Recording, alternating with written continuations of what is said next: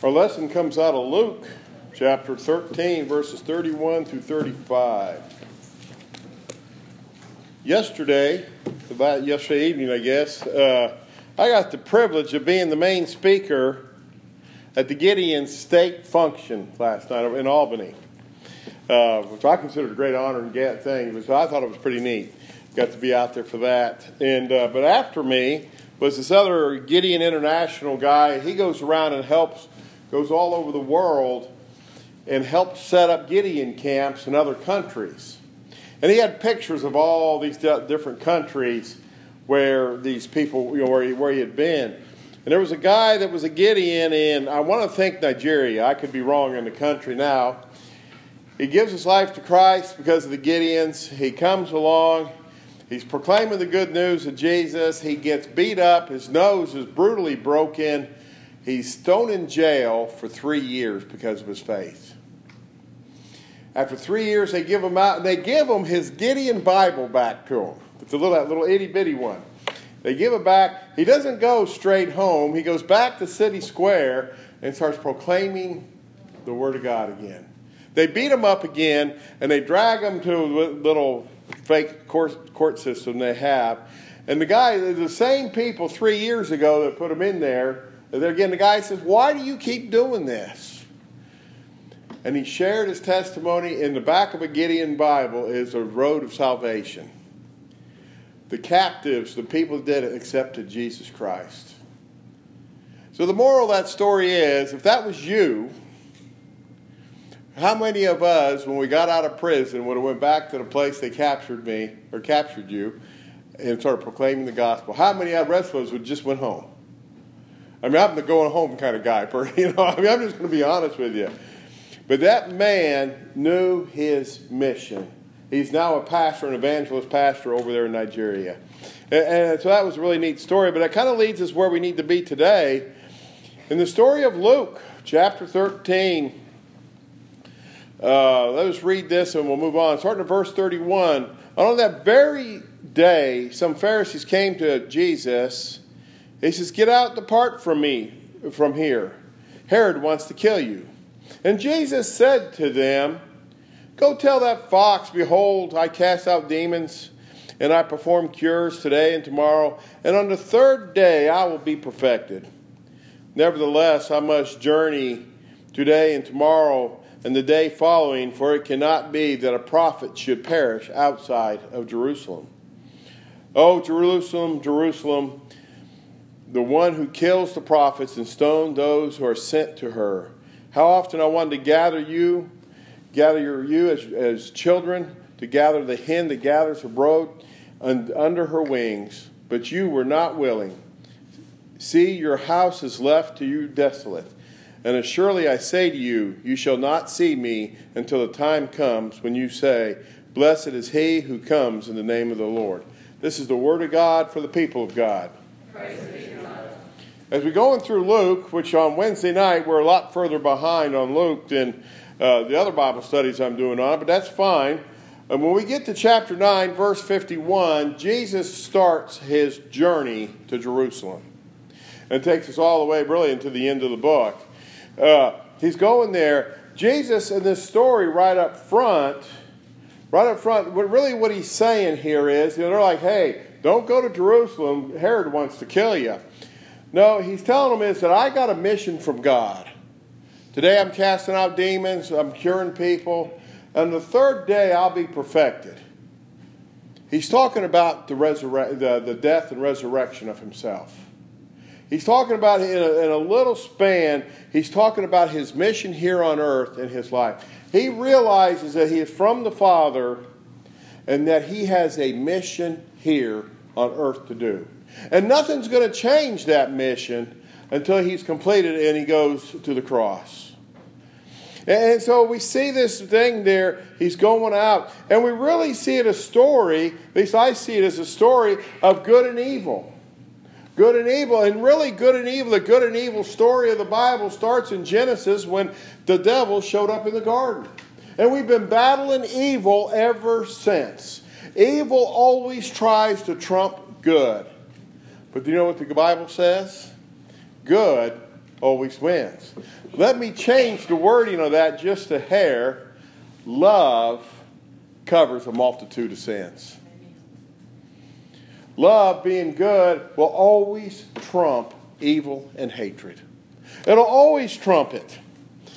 And so we're here in the Lent season. It seems like um, to me a month ago already that we had Ash Wednesday, but we're in the Lent season, and these 40 days uh, from Lent to Easter, we're here to be reflecting back on our life. And one of the things, those who come to uh, the Lent service, was we got the ashes on your on your forehead, ashes, ashes, you know, ashes you were formed, to dust you were formed, to ashes, to dust you shall return.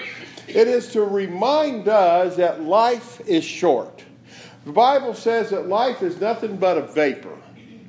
I don't know. I have one of the first funerals I ever did was Miss Sylvester, and she was 104 or 106 years old. She was too young to die, and the family wasn't ready for her to go. I don't know what age it is that each everybody you know, the Lord has that day, but I don't know anybody that is ready to die is ready to go home and be with the Lord. I don't know any family member that's ready, willing to lose mom, dad, brother, sister, or son or daughter. It's always too soon. Life is short, people. But while we're here, that dash from the day you were born until the day you go home to be with the Lord, whether there's a, a, a poem about the dash, we are to be living it for Jesus. We're, we have a mission. We've been called to this mission. And we're reminded that the life's of Abraham and that death is the end of life unless Jesus comes up. It's appointed for all men to die once. And so we're all going to die. Death is inevitable, it's coming. But what we can change in our life is how we serve God each and every day. How do we serve God each and every day? Because regardless, death is coming. We can't get out of it. You got your death. You can kind of get out of taxes for a while, paying taxes, but you're going to die. You're going to die. You can't stop that day. And so we go along there. We got to realize what Jesus talked about being in a mission, being in a mission for God and, and serving God every day of our life. Has evil stopped? Is demons stopped? You know, think about this. We've been fighting this for since 2,000 years. We've had the power of the Holy Spirit to the church. You would think somewhere along the way we would be in a better world, would you not? But to me, it seems like the world's getting worse and worse and worse. And where's the church at? And I'll cover the church in just a minute. Oswald Chambers, some of us men are going through this devotional. Oswald Chambers, the utmost for his highest, or for the highest.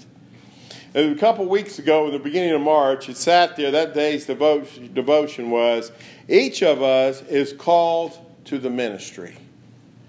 Each person is called to the ministry.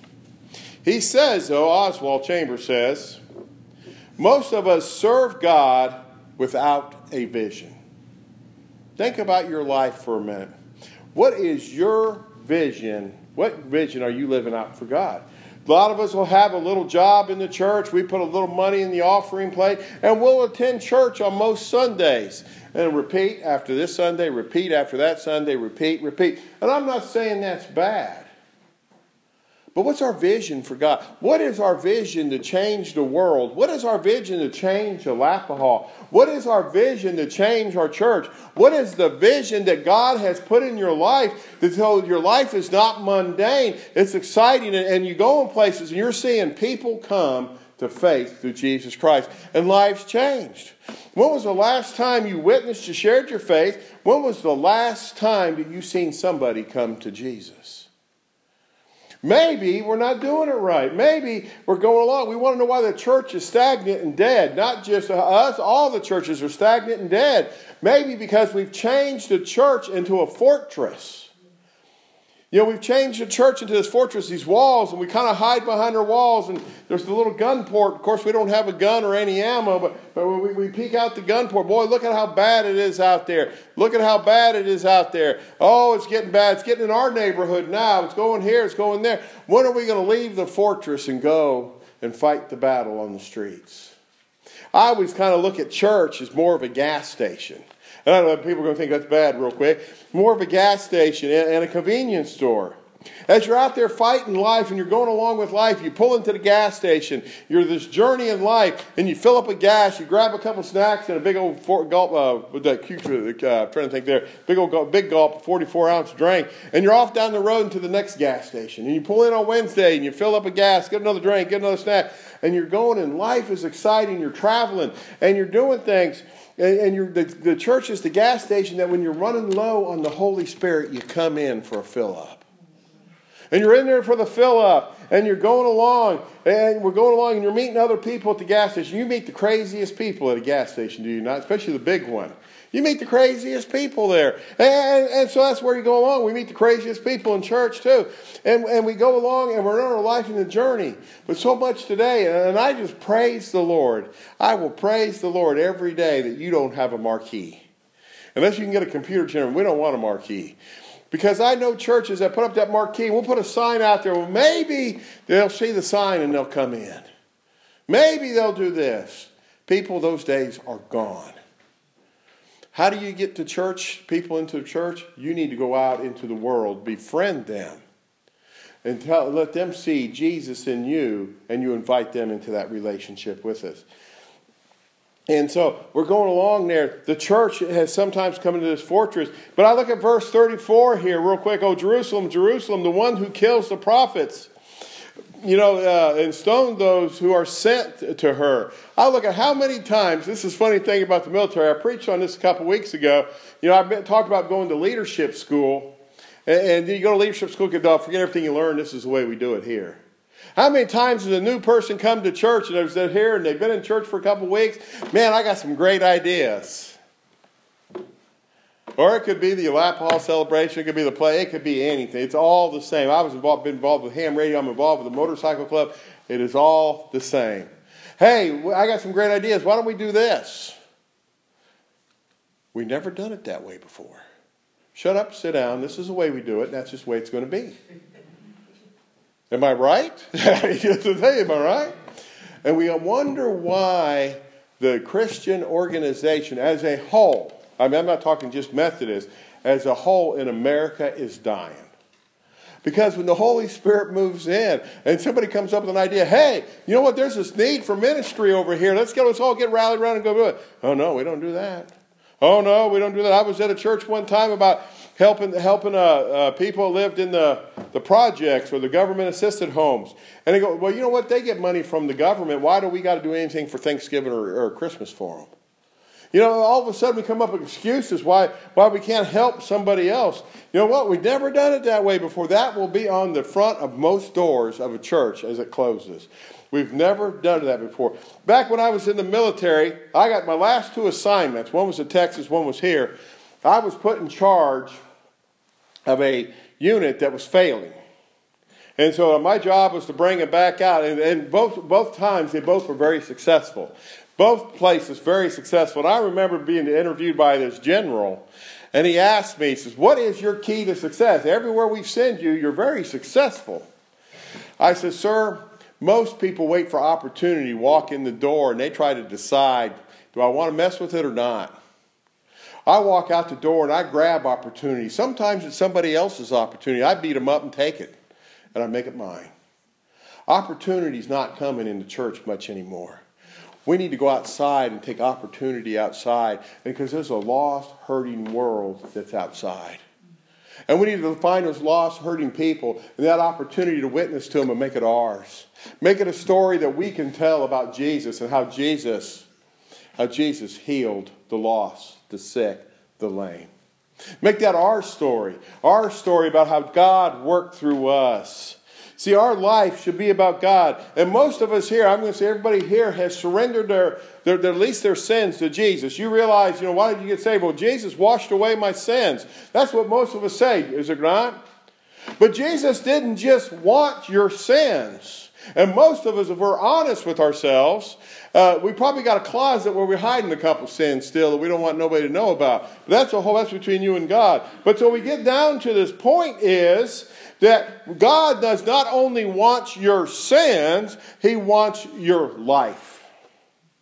He wants all of you, not only your sin, but your life, not only your agenda. He wants to change your agenda to His agenda. And He wants you to live for Him even if it kills you. Most of us, and I've talked about this before, company included here, have a limit to what we will do for God. We'll have a limit. We all know that one word Satan has taught us so well no. We, we know that way too well. And so I, I asked a question to you today as we get ready to wrap this up. On this journey, we're reenacting the journey every Lent season. This is what we do. We find ourselves on the way to the cross. When we get further down the road, we'll talk about the life after the cross. Uh, but right now, we're just getting trying to get to the cross. Where do you find yourself in this journey?